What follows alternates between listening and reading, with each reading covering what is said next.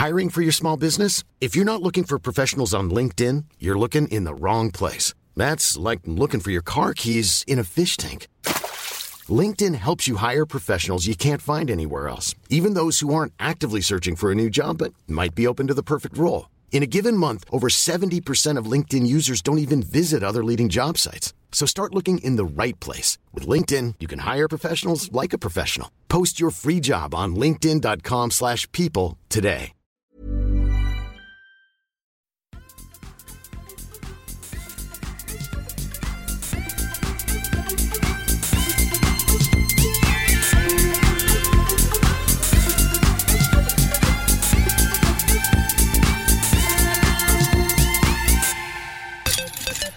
Ja, Niklas min goda vän, då sitter vi här igen bakom mikrofonerna för att spela in avsnitt 190 av Kedja ut, en podcast om discgolf.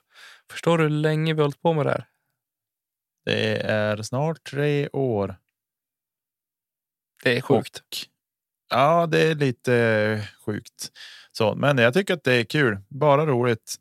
Och, eh, jag eh, har fått lite grann av en nytändning. Så. Alltså de två senaste avsnitten har du fan varit eld och lågor. ja, inte eld och lågor riktigt så, men jag har väl känt att jag. Jag vill ja, börja producera bra podd och eh, liksom leverera någon sorts content som folk vill lyssna på. Så jag känner mig lite inspirerad faktiskt. Och sen har vi som börjar få ett litet flyt i veckorna och och så där också. Mm. Så det känns eh, bara positivt och så. Så nu, nu har jag flyttat, så nu sitter jag där det är tilltänkt att bli studio på riktigt. Nice. Eh, så att eh, det känns bra. Och så, så det är lite. Ja, jag hoppas inte att det ska vara jättestökigt med ljudet med att det blir eko och sådana saker. Det borde det inte bli, men eh, så finns det en anledning. Jag har inte hunnit ljuddämpa det här, den här ytan ordentligt än och så. Men det är på gång i alla fall. Jag tror min tvättmaskin låter värre än vad ditt eko gör, för det är inget eko. Inte för mig i Nej. Men du, okay. var har du tagit inspiration från då? Jag vet inte. Eh, kanske andra poddar som jag lyssnar på bara generellt så. Eh, lyssnar du på några bra poddar? Eller? Jag lyssnar på lite olika. Det är lite så här vad dagsformen kickar. Jag, jag lyssnar inte jättemycket på discgolfpoddar längre. Och så eh, totalt sett. Jag lyssnar på de andra två vi har här i Sverige och sen är det ibland någon gång så där jag kör igång typ Nick and Macho, eh, men inte jätteofta. Eh, så utan men sen lyssnar jag på några hockeypoddar Eh, någon fotbollspodd ibland, inte så mycket. Så Men sen kan jag liksom hitta åt någon eh, Framgångspodden brukar jag lyssna på ibland om det är någon intressant människa med där och så. Eh, så, att, så det är väl lite grann det som har gjort att det har kommit liksom en lite grann av en nytändning och så där. Det är väl det jag kan säga. Jag kan ju säga så här att den dagen jag började lyssna på Framgångspodden. Jag har hört att den är skitbra och min sambo har lyssnat på den lite och sådär.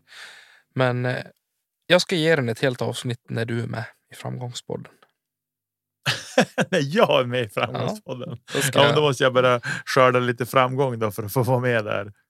Eh, det är inte riktigt så att jag kvalificerar mig in tror jag för att vara med där. Skavlan ringer snart också ska du se. Nej, nej, nej, nej, nej, nej. Men eh, han. Eh, han är ju speciell också. Och jag tycker ju att. Det är, det är ju det är ju en intervjupodd, men det jag tycker alltid att det är. Det är väldigt viktigt för mig vem det är som är gäst där för att jag ska tycka att det ska vara bra. Ja, eh, så är det ganska ofta. Kan jag tycka. alltså, som, att det är de som gästerna som gör lite avsnitten och sådär. Jag menar, jag, oavsett hur bra hosten är så vill man höra en specifik person och den personens historia så är det ju det man vill lyssna på. Och det som tilltalar, ja. för mig i alla fall. Jo, så är det ju. Men sen är det ibland kan ju ändå en programledare vara ganska eh, viktig för att det ska bli intressant också. Men i det fallet så tycker jag inte det. Men. Eh, sen visst är på... det Pelle det va? Ja, ja. precis. Eh, och han släpper ju alltid två avsnitt. Det är ett kort och en lång version också av samma avsnitt. En har han alltid gjort variant. det? Alltid vet jag inte, men men eh, han eh, gör det i alla fall. Och sen har han väl en del bakom betalvägg också tror jag. Det är väl som eh, Erik Niva i When We Were Kings. Alltså vilken jävla guldpodd det är. Ja, den är grym. Men den, där är det liksom så här, ja, men långa bilresor. Ja. Då, då blir det den. För den går ju inte. Alltså jag, Man kan inte dela jag upp har den inte heller. sånt jobb. Nej, jag har inte ett sånt jobb som gör att jag kan dela upp den. Alltså det går, det går inte. Det funkar inte, utan det blir långa bilresor. Och kortversionerna lyssnar man ju inte på. Då missar man ju saker. Ja, nej, exakt. Det går inte. Nej, den är ju. Den är fantastisk i sig. Ja, den har alltså jäkligt, jäkligt skönt koncept på ett, alltså liksom att få bara, och gediget gräv i varje avsnitt. Jag uppskattar verkligen sånt.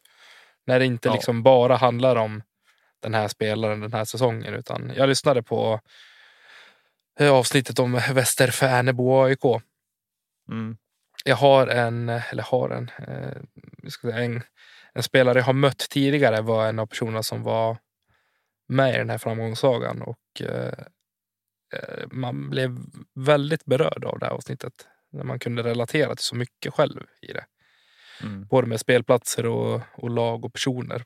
Så det var häftigt att få lyssna på. Ja, nej, men jag tycker ju. Jag tycker de gör det så fruktansvärt bra, så där behöver man inte känna liksom en anknytning till det laget de pratar om eller den klubben eller liksom så. Man blir berörd ändå, liksom oavsett. Och det är det jag tycker är så fruktansvärt grymt med den podden. Eh, när jag lyssnade på avsnittet, det är några år sedan de spelade in det, men om, om Liverpool och eh, ja, men Hillsborough katastrofen. Ja.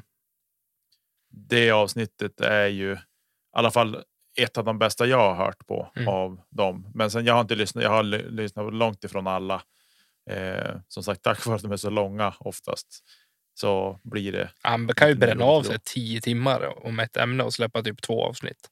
Ja. Så det, så det är, nej. Jag skulle, alltså, ibland brukar jag undra om Håkan sitter med hela tiden, eller, alltså hans co-host. Om han sitter med och lyssnar hela tiden eller om han bara hoppar in ibland. han ska gå iväg och jobba och göra lite annat så bara kommer han in och så bara ja, men, just det. Ja, ja men typ. Nej. Ja, men nej, fantastisk kille att lyssna på Erik Niva måste jag säga. Ja. Och så. Har vi någon eh. motsvarande person, alltså om vi ska koppla lite till discgolf, har vi någon person som liksom skulle kunna vara discgolfens Erik Niva? Alltså historiemässigt tänker du? Eller? Ja, men historiemässigt. Någon som verkligen har liksom varit med om väldigt mycket inom svensk discgolf kan vi väl hålla det till. Då.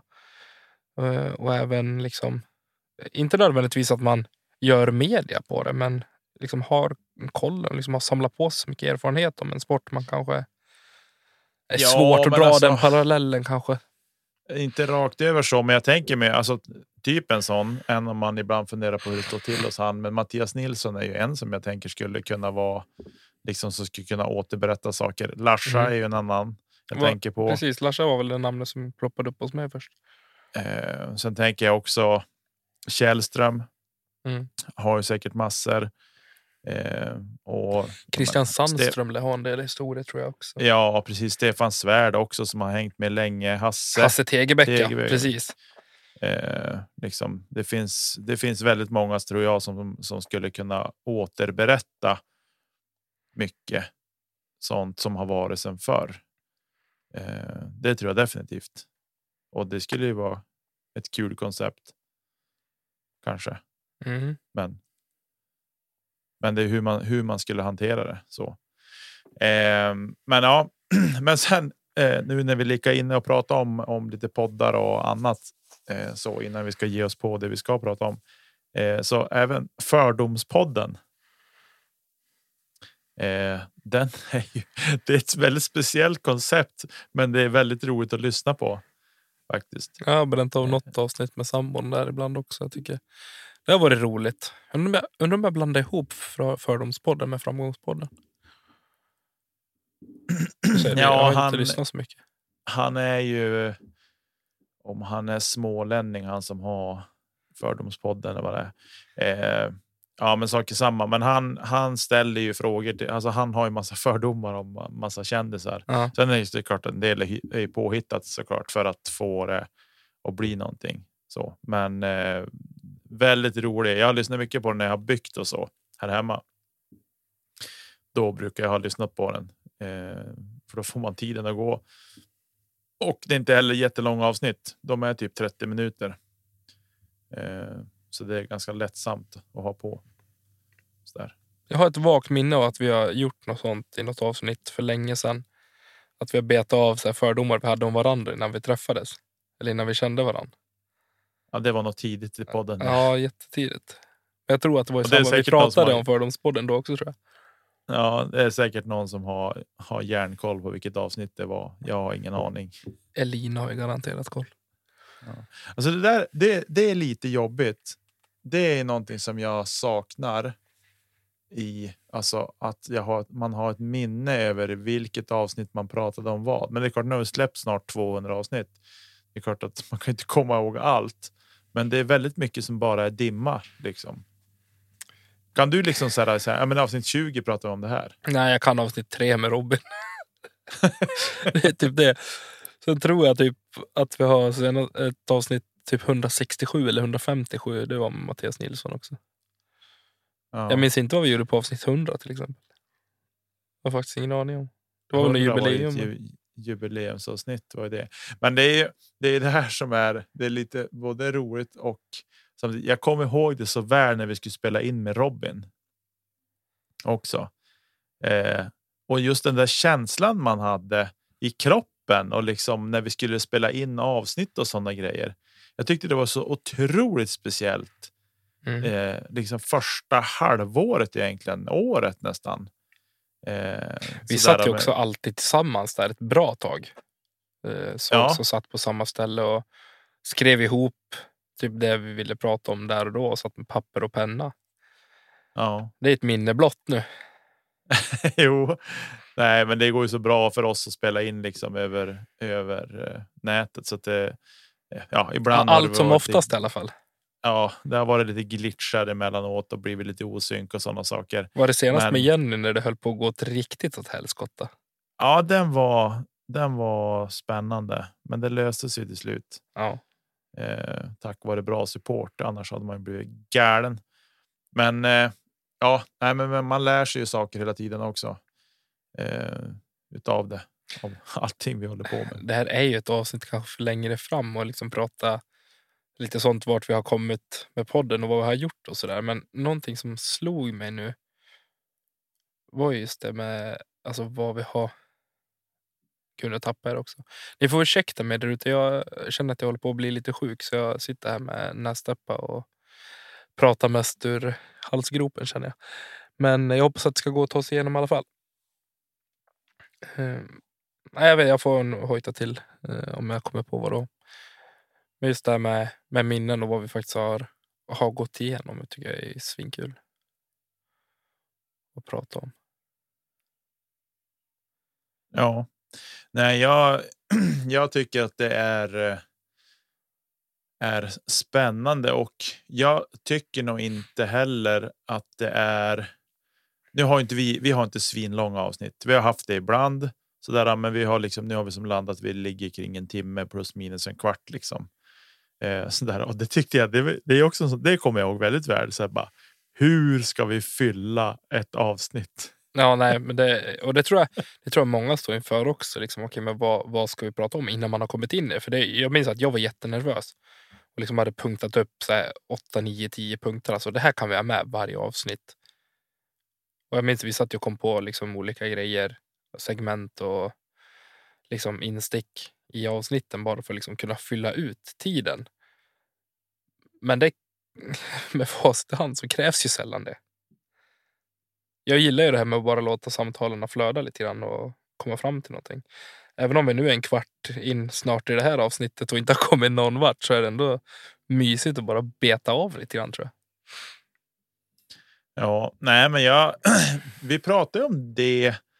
När var vi pratade om det? Var det förra veckan eller var det när vi var och spelade discgolf med Tim som vi pratade om att typ en podd? Alltså, vi skulle kunna ha en någon helt annan podd också. Ja, du sa att vi hade funderat på bara köra om något helt annat än discgolf.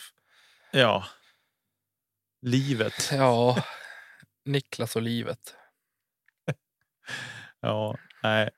Nej, nu har jag två så det räcker med två poddar som jag kör. Det får vara. Har liv tror du menar? Ja, ja, det, ja, det är lite så också. Jag har två poddliv. Jag har ett innebandeliv, ett tv-liv. Ja, nej. Um, men ja, nej. Vi. Jag tänker, ska vi, ska vi försöka ta oss in i det här avsnittet ordentligt? Tommy? Jo, men vet du, jag kom på vad det var. Eh, ja. Om ett avsnitt som vi har spelat in, men som vi fick spela om, spela in helt igen. Och jag tror att det var med någon gäst också.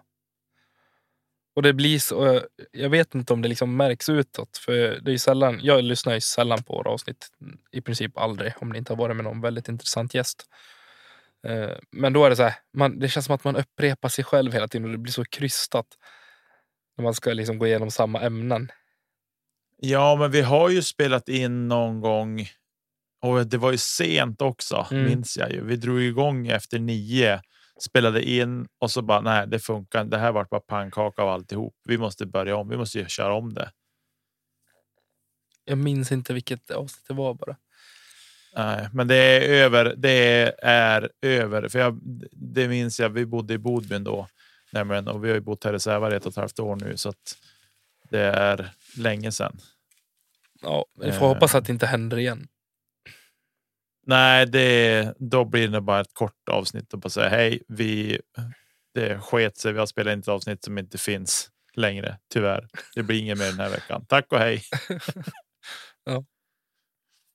Nej, men ja. vi kan väl göra så att vi lämnar det här till framtiden och så kan vi bara dyka in i det här avsnittet. Och jag, jag frågade ju på Instagram här våra lyssnare vad vi vad de vill höra, vad de vill prata om.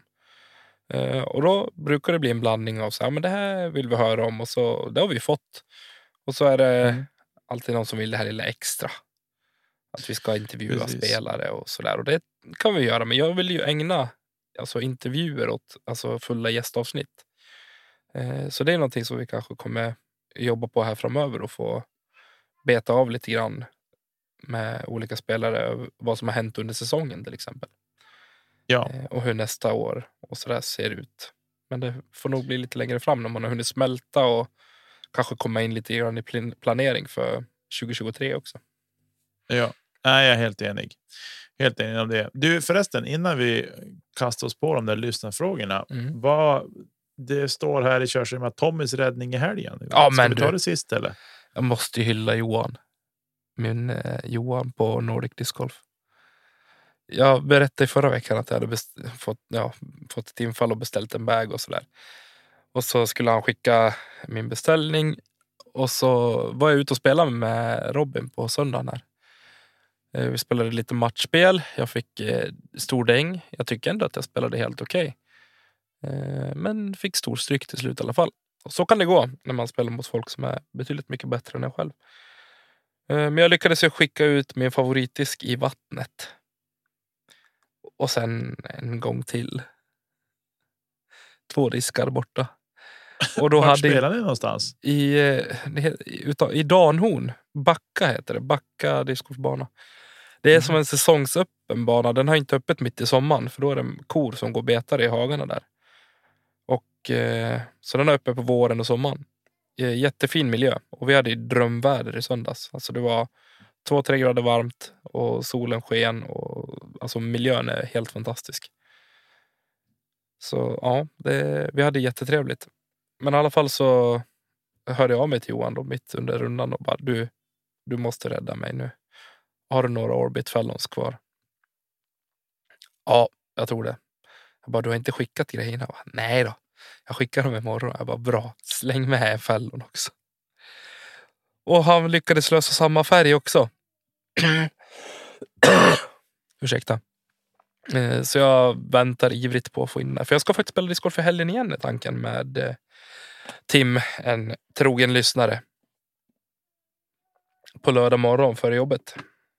Så då hoppas jag att jag har tillbaka en, en ny fällan. Fint. Ja. Sen skulle jag spexa och göra någon forehand flex. Men eh, Kristin Tatar World Champion Grace och det gick inget bra. Skicka upp den i trädet och så pannar den ut i bäcken. Nej. Jo. Men jag har en till. ja, det var väl bra. Ja, det är bra. Härligt. Du, eh, jag vill bara flika in det här med ny, nya diskar. Mm. Eh, efter förra avsnittet så hörde Jonas Engstrand av sig. Eh, Åh, gammel Jonas. Det var jättelänge sedan jag pratade med honom. Ja, han hörde av sig och bara du. Mindbender, det måste du prova. Det tyckte han var bra skit. Eh, och då sa jag, ja, men jag orkar inte hetsa, sitta och hetsa och uppdatera hemsidor när de ska släppas. Och där. Jag, det där blir som ett, en senare fråga för mig. Han bara, nej, men du, det finns i lokala butiken här. Jag fixar. Så han har fixat två stycken orangea åt mig med samma stamp och allting som som eh, eh skickas här om någon, några dagar och så. Så det blir fint. Hjälte. Jonas tycker jag vi ska ta med igen. I ett avsnitt här framöver. Ja, det tycker jag. Det vill han. Det har han sagt. Eh, och jag tycker att det var jättetrevligt när han var med sist, så det tycker jag vi ska göra. Men alltså, här, nu måste jag få pausa lite här med gäster. Har vi någon så där som vi har sagt, ja, men det är klart du ska vara med i podden, som vi faktiskt aldrig har tagit med. Förutom Christian Bengtsson. Men nu har han varit och debuterat någon annanstans. Så att... Men ändå. Mm, vi lovade ju Ruth. Men Just hon, hon stack iväg också. Till LSP tror jag. Hade, hade väl med henne. Ja, men precis. Hon var ju med där. Ja, exakt. Så då blev det som tätt inpå. Men det säger inte att vi inte kan ha med dem ändå. Prata om lite annat. Men det får gå lite, lite tid emellan tycker jag. Så man får lite nytt för lyssnarna också. Försöka anpassa det lite. Mm. Exakt. Tänker jag. Annars tror jag inte. Ja, Henke har... Wenström har ju sagt att han vill vara med. Har han sagt att han vill vara med? Ja, han sa det på när vi hade eh, när vi hade discgolf tävling i i våras på jobbet. Oh, the champ. Han, han, hade väl fått i sig ett par enheter så det var väl. Det är kanske... det jag tänker mig att han säkert hade fått. Men det hade varit kul att haft med honom. Han sitter nog också på en och annan historia. Det gör han definitivt. Definitivt. Så att, eh, den får vi kanske. Det, den spaningen får vi ta upp och kolla lite tänker jag. Man ska inte underskatta de här lokala förmågorna som har varit med ett tag. Nej, nej, nej, absolut inte. Absolut inte. Ja, men du, nu tar vi det här. Vi fick ju lite frågor på, på Instagram som det heter, våran kära sociala mediekanal. Eh, och fråga lite grann vad folk vill höra och så vidare. Men då fick vi lite frågor. Jag tänker att vi ska beta av några av dem Eh, här som kom in. Och då har Jonathan Friberg frågat hur tränar vi rörelseförmåga inför olika kast? Vill du hugga in på den eller? Ja, jag har lite svårt att och eh, förstå frågan så. Om det är liksom under en runda han menar eller om det är liksom. Eh, vad det är. Hur tolkar du frågan? Eh, jag tolk, tolkar det väl mer som en, typ en rutin. Sen går det att tolka också som att eh, det är någonting kanske man, man tränar på under när man inte är på banan också. Alltså rörelseträning och plyometrisk träning kanske det heter på fackmannamässigt språk. Ja, jag själv är ju som en barbapappa så att jag tränar ju aldrig någon rörlighet. Men vad gör du på tio eh? Eller på, har du någon specifik rutin har, för att liksom få in rätt och goa känslan innan du ska skicka iväg plasten? ja, jag gör väl min, min vanliga rutin. Jag går upp och låtsas sikta och så sen backar bak och så kastar jag och så blir det inte det jag siktar. Vad brukar du sikta på då? Ja, där jag vill kasta. Har du provat att sikta på något annat? Eh, ja, nej. Och ibland blir det så här att typ, om, om jag liksom om jag om jag, så här, om jag är ute på banan liksom och eller på fairway eller lite off liksom så det sista jag tittar på är ett träd. Ja, då träffar jag trädet. Alltid. Alltså det slår aldrig fel. Det är samma sak också som typ om jag ska. Jag menar, om jag ska göra någon sorts puttrörelse framåt korg om man är skiten och man inte liksom sätter man den så är det eh, liksom en trippelbonus och inget annat. Eh, så ja, då är det träd i vägen så tittar jag på det, det sista jag gör och då träffar jag det alltid och så kickar man så ligger man åtta kort eller någonting. Det slår aldrig fel. Eh, sådär. Men träna rörelseförmåga? Nej, alltså. Jag, jag kan inte säga. Jag tränar inte så något särskilt. Det jag brukar kolla framförallt om jag när jag spelar i alla fall mina runder, det är att jag kan genomföra min rörelse om man ligger dåligt till, att man är ett träd eller något ris eller någonting liksom, så att det kan liksom bli det. Är det möjligt att göra en vettig kaströrelse här? Eller måste jag liksom tänka om? Mm. Eh, så. Det är sällan du vill Men, gå till en forehand eh, standstill och bara skicka iväg den 85 meter rätt på green. Nej, men det gör jag ju aldrig. Jag kastar ju typ 40 meter en bra dag. Eh, på roller med forehand. Men du har ju blivit bättre med forehand. Ja, men jag är inte bra ändå. Du, du skäller på mig varenda gång jag kastar forehand och, och ska göra något mer. Liksom. Men det är så, för du, du har ju bett mig kolla just specifikt när det gäller din forehand. Nu blir det en liten avstickare här. Men när det gäller din forehand att du vill att jag ska lära dig. Men jag är ju så opedagogisk. Jag vet ju inte hur man ska göra eller hur man ska liksom förklara. Jag vet Nej, ju bara. Det där retar mig. Jag vet ju folk... bara att det ser fel ut och det blir inte rätt. Men jag vet inte vad jag själv gör när det blir bra heller. Nej, och jag, jag är en gammal hund. Jag kan inte lära mig sitta. Jo. Det är typ så det. Så det känns i alla fall. Det, det är så frustrerande för jag kastar ganska långt med boll. Liksom. Men då kastar jag, jag kastar ju oftast över huvudet då, alltså med tomahawk rörelsen så. Men då har man kastat liksom underarmskast. Eh, och det är frustrerande att jag inte kan lära mig att kasta forehand. Men jag tror att det är för mycket barba pappa i armen också. Lite för sladdrigt och lite för. Nej, det är för mesigt helt enkelt. Det är inte svårare än så. Eh, jag vet inte om det här var, ditt, var något sorts svar på hans fråga. Har du något du vill tillägga kring hans fråga? Nej, men jag tänker just kring eh, rutiner och så där. Det är, jag upplever sällan att det blir liksom och det här vet jag att jag har liksom ifrågasatt många gånger också när man ser andra kliva upp och göra en provsving. Och sen någon som står och, och vevar och hux flux och fram och tillbaka och med vänstern ibland och, och så där. Och så går man upp och så blir kastet helt annorlunda. Jag vet inte om man ska kunna räkna in det till liksom att träna rörelseförmågan. Visst, man får väl in en känsla i kroppen. Jag tror att det, det är det som mycket handlar om att i en rutin. Att skapa sig rätt känsla inför kastet. Jag, vet, jag kan ju gå fram och liksom slänga ut disken i, i luften och bara blunda med ena ögat och säga där vill jag träffa min linje. Men mm. jag har inte disken där uppe när jag släpper disken. Alltså, jag släpper disken mycket tidigare.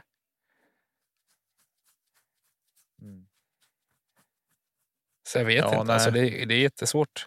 Men eh, jag gör sällan någonting på gymmet, alltså just rörelsemässigt för att eh, som är mest discgolf-specifikt för kast. Men mm. just inför olika kast så ja, jag kan göra det. Jag gör någon prov, provputt bara för att få in rätt känsla i, i fingrar och arm och så där. Vid puttarna där är det mer känsligt tycker jag än från green. Ja. Eh, från tee, inte från green. Eh, från tee, precis. ja. Ja, jag ber hemskt mycket om ursäkt, men jag är. Jag blev jättedåsig när jag satte mig. Förlåt. Ingen fara. Ingen fara. Du Mosse Brorsson. Mm. Tips på hur man gör träning roligare, olika kastövningar etc. Det här är fantastiskt. Jag, ja. jag älskar ju kastövningar och jag har ju tyckt att det är så tråkigt med inspelsträning. Mm. Men det här är inte rumba. Så då, förlåt. Uh, så jag har kommit på lite olika grejer så här med typ inspelsträning och sådär. Uh, främst när jag är hos min svärmor faktiskt. Och, uh, för där är banan lite mer, men det är som delvis på en skolgård. Och så finns det lite olika träd och så finns det lite olika korgar och så kasta fram och tillbaka mellan korgarna. Helt enkelt, både forehand, backhand och sådär. Eh, men hela tiden försöka räkna ihop, sätta ihop något typ av poängsystem. Det behöver inte vara avancerat. Men liksom från den här längden så får jag fem poäng om jag sätter den innanför cirkeln. Så får jag tio om jag är bullseye. Typ. Mm. Och så räknar man ihop och ser man okej, okay, vad, är vad är jag bra på? Är jag bra på forehand, backhand, korta, långa kast och så vidare. Mm. Eh, eller i mitt fall så får man inte så många poäng. Eh, men eh, då brukar jag säga att man får ett poäng om disken far i rätt riktning. Och då får jag i alla fall så många poäng som jag har diskar. Ungefär. Nästan. Mm. Så det kan ju vara en grej som att man någonstans försöker använda sig av naturen som man har och utmana sig själv. Sen mm. har jag ju, alltså min putträning, där är det ju bara poäng. Liksom. Hur, många, hur många sätter jag av 20 stycken från varje avstånd? Och så har jag mm. sex avstånd som jag puttar ifrån. Eh, Säljer jag träningsputtar utanför 10 meter händer i princip aldrig. Utan jag kör från 5 till 10 meter. Så med en meters mellanrum, så sex avstånd. Eh, mm. Eh, och så får jag en procent, eh, procentuell liksom, träffsäkerhet på det efter de puttarna jag gör. Mm. Så kör ungefär, eller jag kör 120 puttar per eh, session. Mm. Och då vill man ju veta sen hur många procent har man där och så får man dra av några procentenheter inför kommande säsong. Det här borde jag ligga på för att man ligger i skiten någonstans och så måste man stå på något knä här och där och så missar man någon. För att man är nervös för, eller vinden är starkare än vad den är i källan till exempel. Mm. Så, Konstigt. ja, visst är det. Nej, men så där, där brukar jag lägga mer tid egentligen. Och jag upplever att det blir bättre och bättre egentligen för varje säsong som jag har kört eh, putträning för. Och det passar mm. bra då med en ny korg. Som jag har hämtat ut idag. Som jag ska montera ikväll tänkte jag. Mm. För då får man inte de här elaka spittarna så då blir det lite mer lite mer lik, ja vad säger man, lite mer sannolikt. Det resultatet mm. man får. Jo, för det där är också. Det är någonting som jag tycker också så här, med sitt eget samvete också. Så här, att man vet att ja, men en riktig korg fångar den där och typ många av de här ja, men billigare träningskorgarna. De kan ju spotta en hel del. Eh, men då säger då jag så här, här, jag, räknar ju inget, för jag har min korg emellan ett typ vattenrör och en vattenblandare. Så det är typ en halv meter luft på varje sida. Och skulle jag råka mm. valla den på typ vatten eller på elcentralen och in, då räknar jag den. För jag vet att det kommer komma en splitt här som åt helvete. Och då blir jag ju inte arg, för jag vet att jag har fått två stycken. Ja. Helt gratis. Ja. Men Nej, har, jag men, däremot äh... någon mitt i, mitt på pinnen, liksom i korgen och så bara tar den på skruven och hoppar ut, den räknar jag för den är i. Ja. Eh, nej, men för det där är ju också någonting som därför är det tacksamt att ha lite bättre korg som sväljer eh, och tar hand om. Om liksom disken så. Vilken tycker du är den bästa träningskorgen? Oj. Om man säger som inte är anpassad för att ha på bana året runt.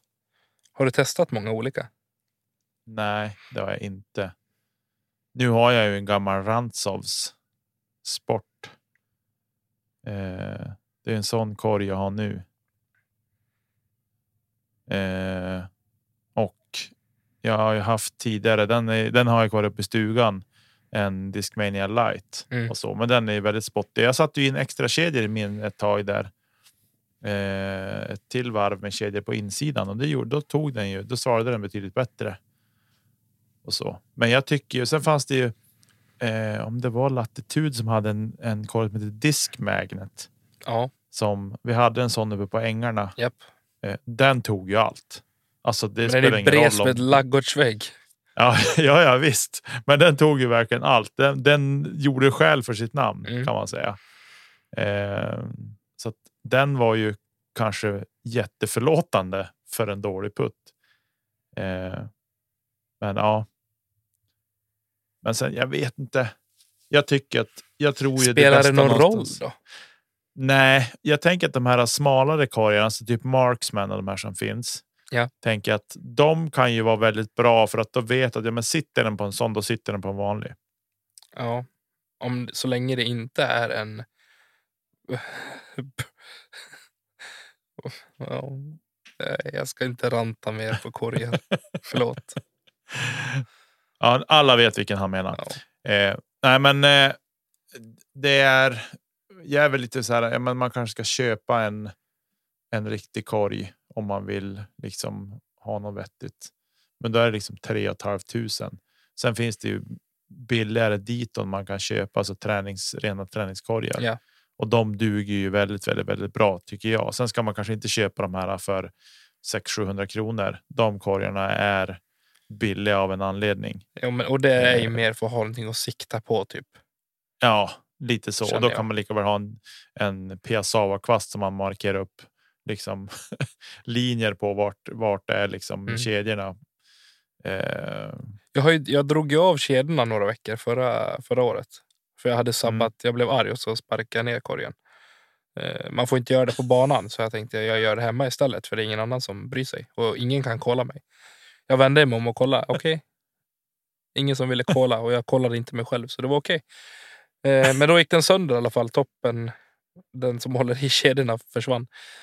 Och då, då tog jag av allting och så körde jag bara på pinnen istället.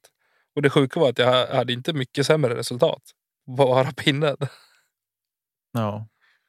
Så jag vet inte. Det kanske inte är korgarnas fel när man missar. Mm. Nej, det brukar sällan vara Eller sällan ska jag inte säga det. Ibland kan korgarna vara riktigt stygg med en också. Eh, jag hade en sån taskig spitt i söndags. På det, men det gjorde ingenting för Robin hade en likadan på hålet innan så det blev lika till slut i alla fall. men så är det ja. ibland. Korgarna ger, korgarna tar. Det vet vi. Det är lika för alla på tävling i alla fall. Så ja. Jag tror bara ja. alltså, har man kommit till den nivån där man kan anpassa sin puttstil eller sin liksom, styrka i putten och hastigheten i putten beroende på vilka korgar det är. Då har man, eh, då är man next level shit alltså. Ja.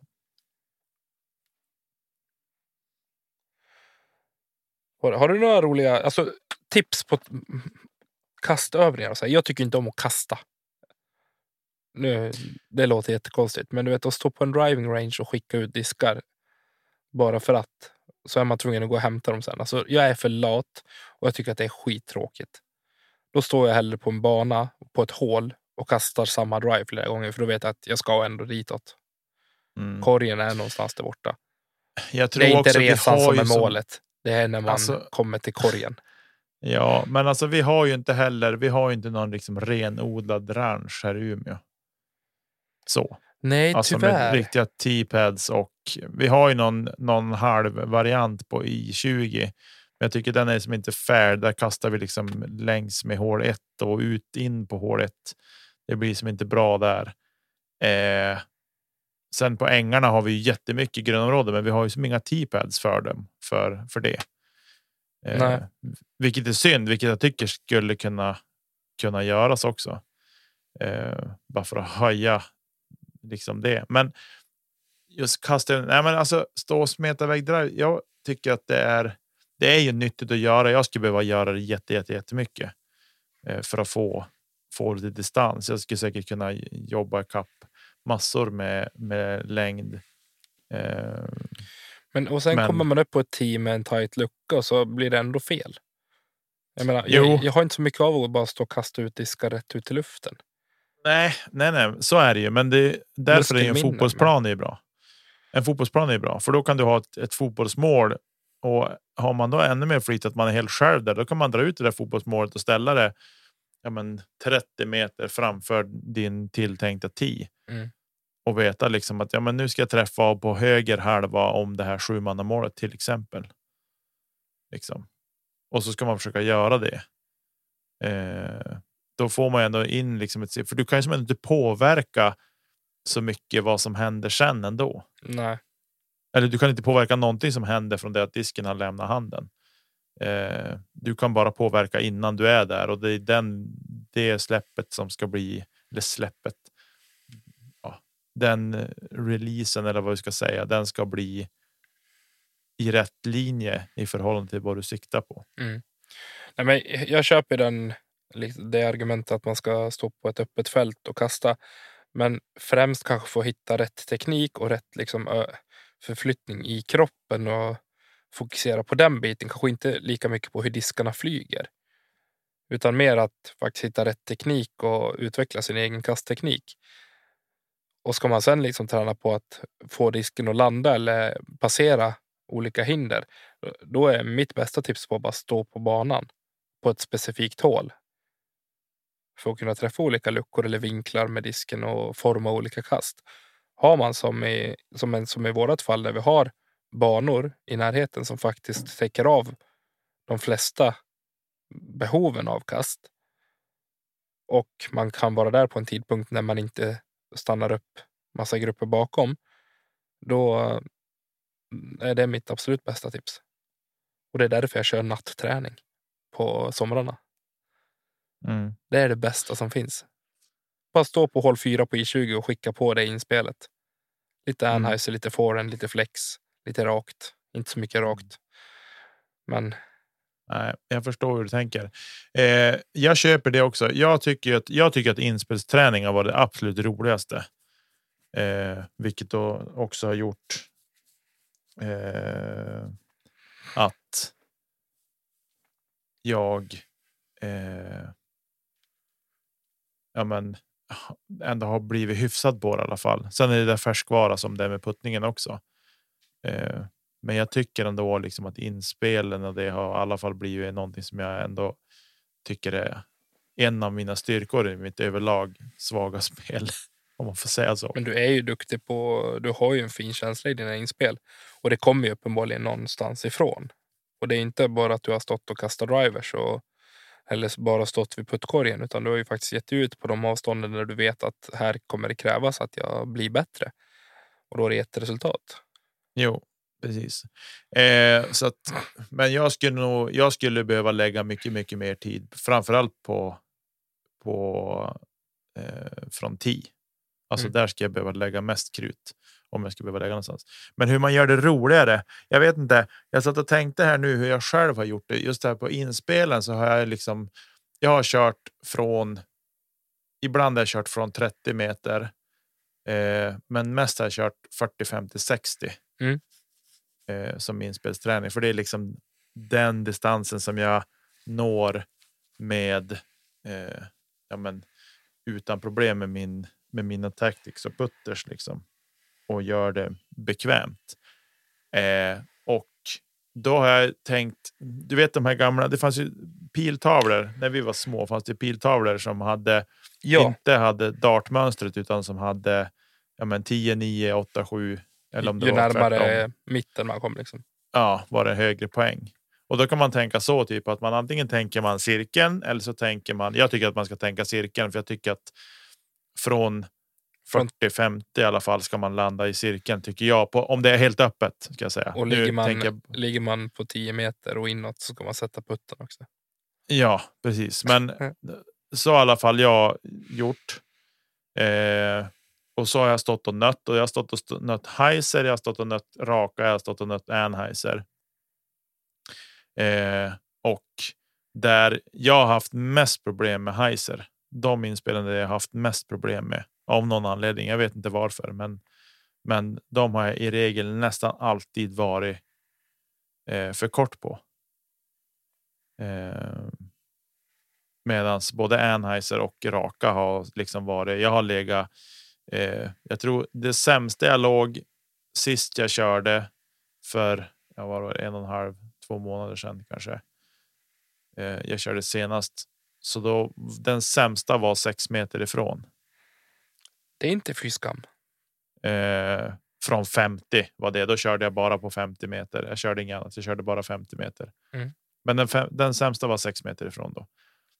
Eh, och har man då en korg, då kan man fästa ett snöre i den korgen och så kan man sätta upp markeringar med typ tejp eller färg eller vad som helst. För varje meter. Då kan man gå runt och mäta. Eh, så det går att göra. Det går att ställa för sig på ett väldigt bra sätt om man vill hitta liksom och bygga poängsystem och och så där. Eh, men sen är träning i träning. Det är inte alltid roligt heller och sen ska man inte hålla på för länge heller. Alltså när jag har kört liksom inspelsträning. Jag har kört typ 20 minuter i stöten. Man får ju in väldigt många repetitioner i alltså i de flesta olika typerna av träning inom discgolfen. Ja. Så det krävs inte så lång tid. Jag menar, jag dräper 120 puttar på ja, men 20 minuter ungefär. Mm. Mm. Plus minus. Ja, eh, det är en sak dock som jag tycker har varit viktigt eller som jag i alla fall har försökt tänka på. Det är liksom dels att inte stå och hålla diskar i handen när jag kastar, för det gör jag inte i vanliga fall. I alla fall jag gör inte det i alla fall. Mm. Andra kanske gör det, men i alla fall när det kommer till inspelsträningen. Eh, utan jag lägger dem i en hög bredvid mig. Eh, så så att och så lägger dem en bit ifrån också där jag har tänkt att jag ska kasta ifrån.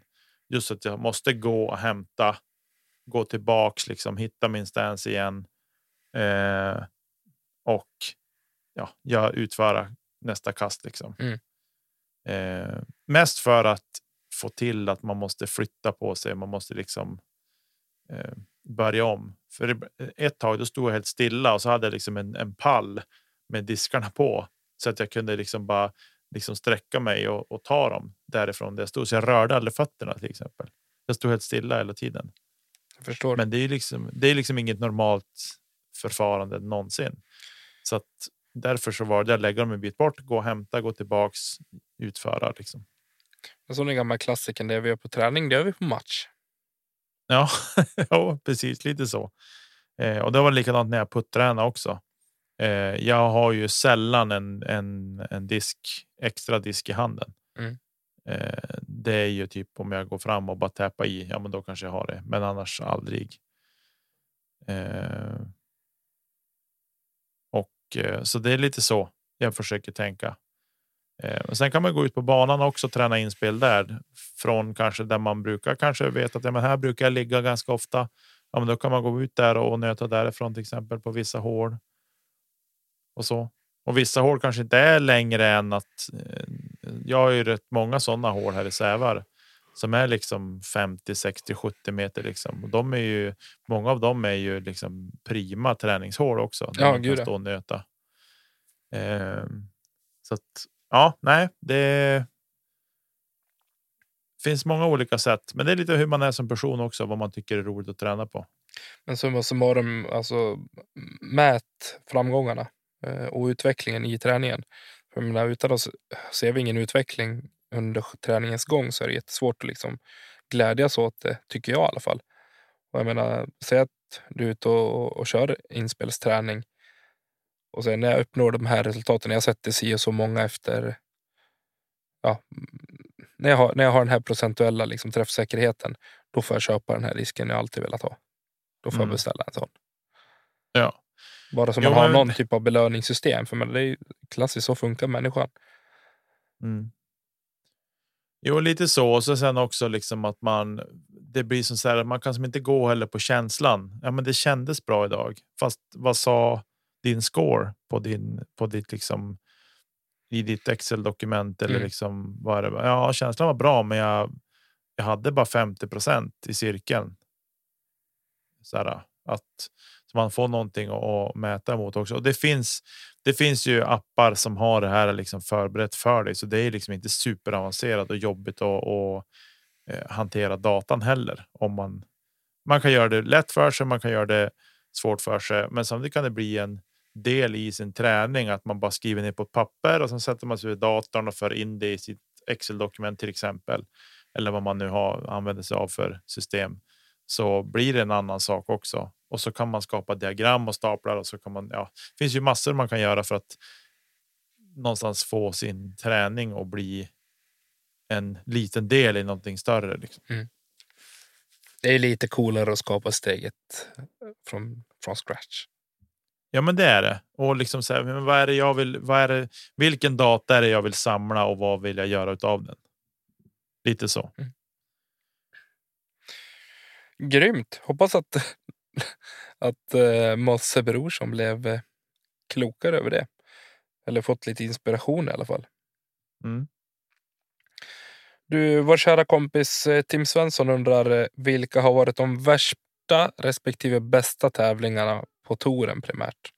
Och jag tänker så här att vi tar den bästa och den sämsta på DGPT och sen så vill jag ha en eh, den bästa här i Sverige. Vi behöver inte ge oss in i något, i något skit här i Sverige tycker jag. Om vi tycker så. Utan vi, tar, vi säger den bästa tävling vi har varit på. Eller besökt. Som vi har upplevt den här säsongen. Ja, eller sett på tv eller. Ja, du. Jag måste ju få säga. Nu kommer jag inte ihåg vilken av tävlingarna det var. Eh, men det var en av de tävlingarna Lisotte vann för. ja, det var väl inte ens Gert Görte som var tvåa ens. Han kastade väl bort sig helt och hållet. Jag kommer inte ihåg vilken tävling det var, men det var ju otroligt jämnt och så var ju Isaac Robinson med där också och kubbades ett tag. Men det avgjordes ju helt och hållet på hål 18 där.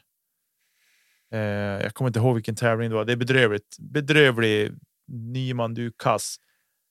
Men det är nog den bästa jag har på DGPT. Var det Lisotte som vann eller? Ja, Lisotte vann ju. Eh, OTB ett... Open eller? Ja, kan det ha varit det? Eller var det Portland? Eh, där Garrett Girthy kastade bort sig på hål 18. Han fick för sig att han skulle kasta forehand och det gick inte bra alls. Det var Portland Open. Ja, Portland Open kanske det var. Eh, det är nog den bästa. Eh, Vad var det som gjorde att den var bra då? Ja, men jag tror just att det var så tajt in i det sista där och liksom hela den upplösningen. Så VM i all ära, men det var inte en DGPT tävling på det sättet. Eh, så så sen också att Simon fick vinna. Det var. Häftigt. Tycker jag. Mm. Så. Eh, det får jag nog säga. Sen värsta vet jag inte. Jag, men var det inte någon du kände så, nej men jag orkar inte titta mer, det här var ju kast. Nej men alltså Preserve har tyvärr, alltså jag tycker de ska gå tillbaka till den layouten de hade första året de körde. Mm. Bortsett från den hängande korgen. Men annars så tycker jag att den layouten har varit den roligaste att se på från den tävlingen. Jag tycker att anläggningen verkar vara hur häftig som helst. Men jag tycker att de, de har, han har en hel del att jobba på där Cale. Jag tycker att han har gått. Det var började tokbra, men vart bara sämre och sämre. Ja, det här är nog en vattendelare tror jag. Vad, vad folk tycker om eh, just den tävlingen. Men liksom, det beror på lite vad man väger in i när man pratar tävling också. Om det är liksom eventet i sig eller resultatet eller om det är banan eller om startfältet. Vad, det kan ju vara mm. väldigt olika. Jo, så kan det ju vara, men jag tycker nog att den är den tävling som jag blivit mest besviken på tror jag. Mm. Alltså sett till hur den har varit och vad den har blivit. Eh, alltså man kan ju tycka så här, men Las Vegas, ja, men det vet vi att det är torrt varmt och inte så mycket spänning liksom så. Men det också. Jag hade Tim som ställde frågan på på kaffe idag eh, och vi pratade lite grann om det här med Las Vegas också. Att eh, det är ju lite speciellt med Las Vegas eftersom att den lig det är den första tävlingen på året också. Så jag tror mm. du skulle kunna spela den alltså i princip vart som helst och folk hade ändå kollat och liksom känt fan nu är vi igång, vad gött. Jo, men det är det för det, man, man ser ju tävlingen av just den anledningen att ja, men nu är vi gött, nu är vi igång igen och man får se dem liksom. Ja, men, hur ser spelarna ut lite grann? Inte för att det säger någonting på första tävlingen så hur deras off season har varit riktigt så, men ändå, alltså. Jag tycker att jag tycker inte att jag har inte så höga krav på den tävlingen heller tror jag. Nej, men jag tror man, man släpper den igenom mest och välkomnar den med öppna armar bara för att det är just den första och det sätter lite grann. Ja, det är avstampet för säsongen. Det är lite som. Det är lite som. Eh, ja, men ja, vi följer ju hockey bägge två liksom att ja, men när, de, när våra lag går på is igen och de spelar till träningsmatcher så där. Ja, men det är bara kul att de är igång liksom. Eh, och första matchen i serien brukar inte heller vara någon liksom. Någon klang och jubelföreställning många gånger. Eh, det är fortfarande lite ringrostigt så, men. Och det är lite grann så här också att man har som inte så höga krav just i början, utan det är liksom när det börjar komma till tävling 3 4 någonstans. Det är då man börjar känna att ja, men nu ska det börja sätta sig lite grann vilka mm. som är påslagna den här säsongen och inte. Jag håller med. Jag tycker Alltså så här. När jag tänker på det, okej okay, bästa tävlingen i år. Då vill jag ha eventet i sig. Det ska spelas på en bra bana och det ska ha varit en rafflande liksom, tillställning. Och där har vi VM, absolut. På det. Men jag är inget jättestort fan av eh, Förlåt mig, men Emporia Country Club och det som bana. Jag eh, upplever inte det som åskådare att det är kul. att eller kul, att det, in, det är inte lika roligt att se på den som många andra. Eh, sen tycker jag om Des Moines. Tycker jag är en jättetrevlig, alltså det är en fin bana att titta på. Det är en väldigt fin miljö. Eh, vilket gör att det blir, det blir spännande att titta på. Men det går inte upp emot European Open. Det är det största som finns för mig att titta på. Banan, tillställningen, fansen framför allt eh, och uppslutningen. Alltså de fyra avslutande hålen på den banan som bara kan ställa till det för vem som helst. Det, det hittar vi ingen annanstans på samma sätt. För mig är det årets bästa tävling. Och resultatet ger ju inte, gör ju inte betyget sämre. När vi har liksom det avgörs på hål 17 eller 18. Mm. Sen absolut, det kunde ha varit en eller två spelare till som var med i fighten. Men samtidigt så fick vi se en sån jäkla show av Paul och Igel i år. Och med tanke på att Igel inte hade spelat på hur länge som helst och han kommer dit och fullkomligt är en klass för sig. Ja, och, nej. och dessutom begränsad i sitt spel. Det tycker jag nej, det, det bjöd upp till dans och det var, uppfyllde alla förväntningar jag hade på, på den tävlingen. Så jag, eh, jag kommer alltid hålla European Open väldigt högt och i år så är den högst. Tycker jag. Eh, och sen eh, den, den sämsta tävlingen för mig, det måste ändå bli Dynamic Discs Open. Dels för att eh, omständigheterna var som det var. Det var väldigt tråkigt väder, det blåste bara, det blev ingen vidare discgolf egentligen från någon. Eh, och jag tycker inte att banorna är tilltalande att titta på, tyvärr. Jag är hemskt ledsen. Men, och många kommer hata mig för det här säkert. Men jag, eh, nej, jag, jag fastnar inte för dem. Jag hade jättegärna velat spela dem själv. Men jag, nej, jag, jag, jag tappade lite suget under DDO faktiskt. Mm. Sen vet jag inte om det har tagit udden av det lite grann att det inte heter Glassblown Open längre. Ja, nej, jag vet inte. Jag tycker alltså Emporia. Jag tycker att de. Jag vet inte om man, man är lite så här gammaldags, men jag, jag sa, jag tycker att det här allting de har gjort om och det. Jag vet inte, jag saknar lite grann de här gamla hålen som den har varit sedan ett par år tillbaks. Mm. Eh, det är nog det som jag tycker har. De har gjort förändringar som jag inte riktigt gillar. Det är nog kort och gott så. Det är nog samma sak med eh, på Preserve också. Det har gjort. Ja. Eh, tycker att man. Jag tyckte det var bra. Jag tyckte det var otroligt bra första första året, men sen har det som fallit mer och mer. Eh, och jag tycker väl Emporia har tyvärr gått lite grann samma samma väg. Men det är min ytterst personliga åsikt. Det, det är inget annat än så. Som sagt, jag tror att det är en dröm att vara där och spela själv. Och, och även att titta säkert också. Men av någon anledning så jag får inte känslan genom tv-rutan. Eh, så därför måste det vara den sämsta för mig i år. Mm. Sen gillar ja. jag inte Idlewild heller för att det alltid är dåligt skitväder och det är geggigt och tråkigt och man ser inte diskarna i skogen och sådär. Men det är, det är också en bana jag själv hade velat spela för att eh, den är speciell på det sättet. Mm. Verkligen. Ja. Nej, i Sverige då? Vilken är den bästa tävling du har tagit del av? Oj. ja, som jag har tagit del av. Jag har inte tävlat så mycket i år. Eh, personligen så, men som jag har varit och upplevt så. Dels så tycker jag att det var jätteroligt att vi fick ihop Västerbottenstouren. Det tycker jag var väldigt roligt. Eh, Instämmer. Där, del, och där deltog jag bara i en tävling eh, som spelare och så var jag TD på en. Men eh, jag får nog ändå någonstans säga SM i Skellefteå. Eh, så. Någonstans om jag ska plocka ut någon. Eh, det var spännande. Det var kul med Peder att Peder levererar en bra discgolf och så. Eh, och totalt sett så var det liksom en. En, eh, en kul tävling att följa från sidan om så att säga. Samtidigt som du släckte bränder. Ja, lite så, men ändå. Alltså sen när man har zoomat ut lite grann och liksom titta på det ur ett större, perspektiv så.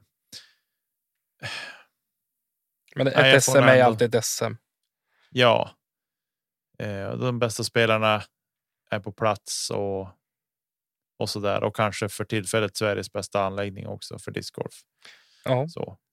Eh, på tal om det, vi har inte hört någonting i veckans start här om Male.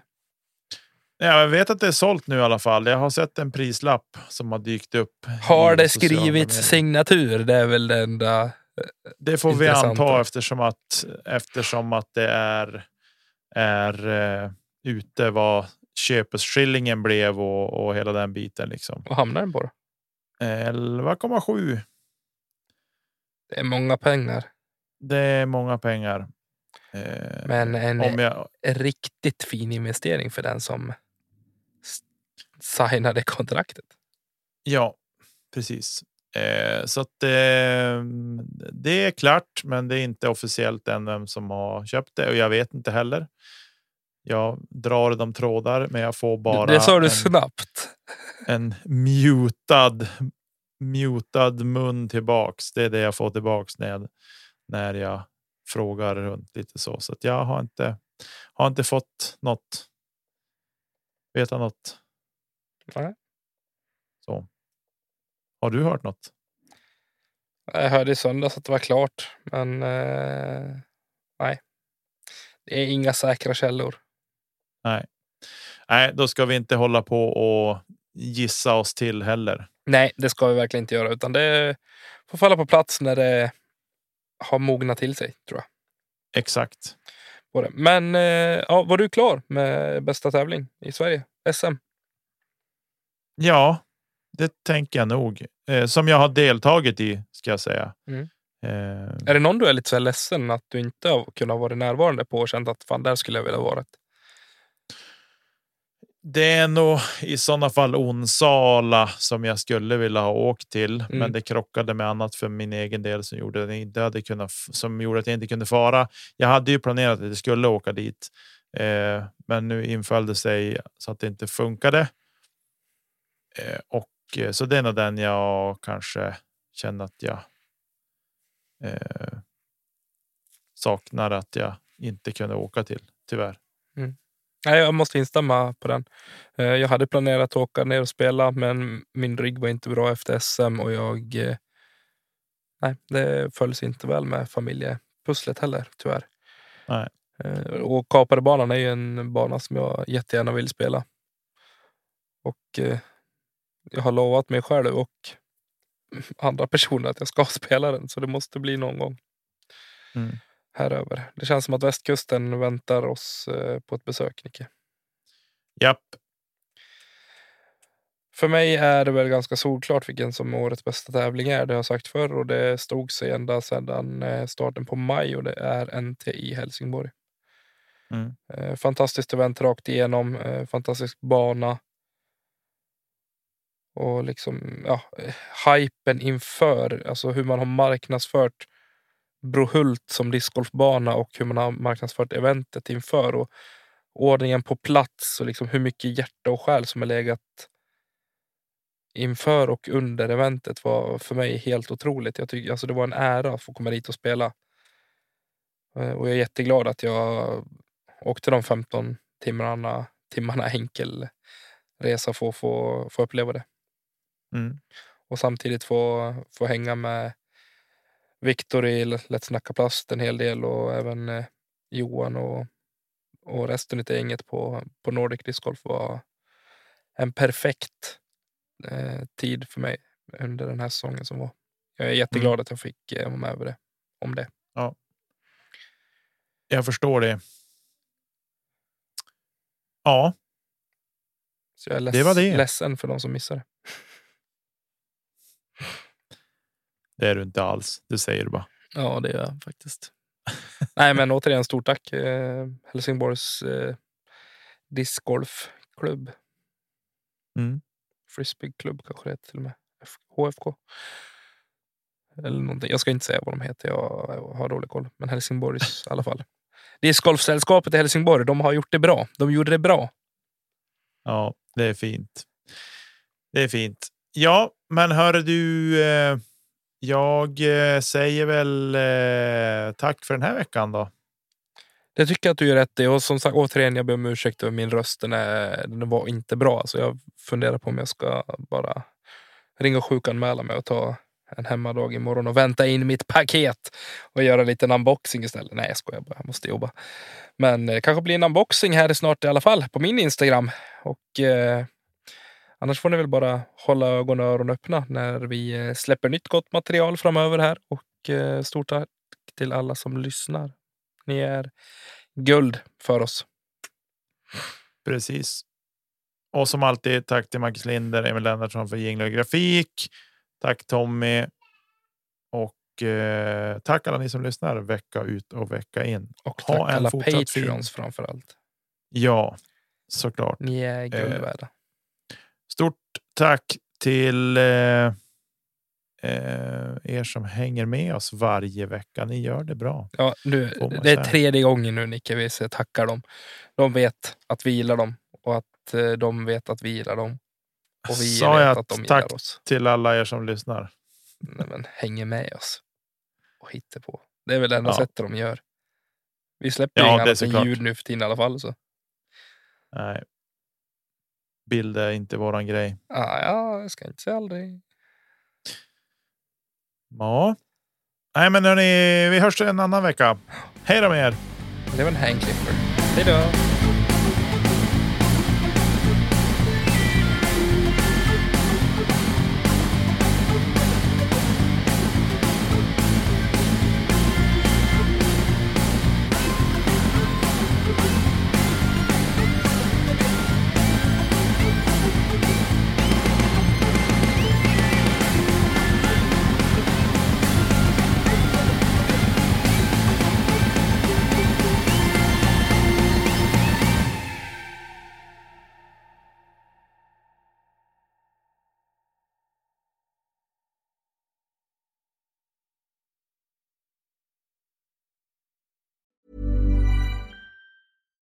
Deserves the best, and there's no better place to shop for Mother's Day than Whole Foods Market. They're your destination for unbeatable savings, from premium gifts to show-stopping flowers and irresistible desserts. Start by saving 33% with Prime on all body care and candles. Then get a 15-stem bunch of tulips for just $9.99 each with Prime. Round out Mom's menu with festive rosé, irresistible berry chantilly cake, and more special treats. Come celebrate Mother's Day at Whole Foods Market.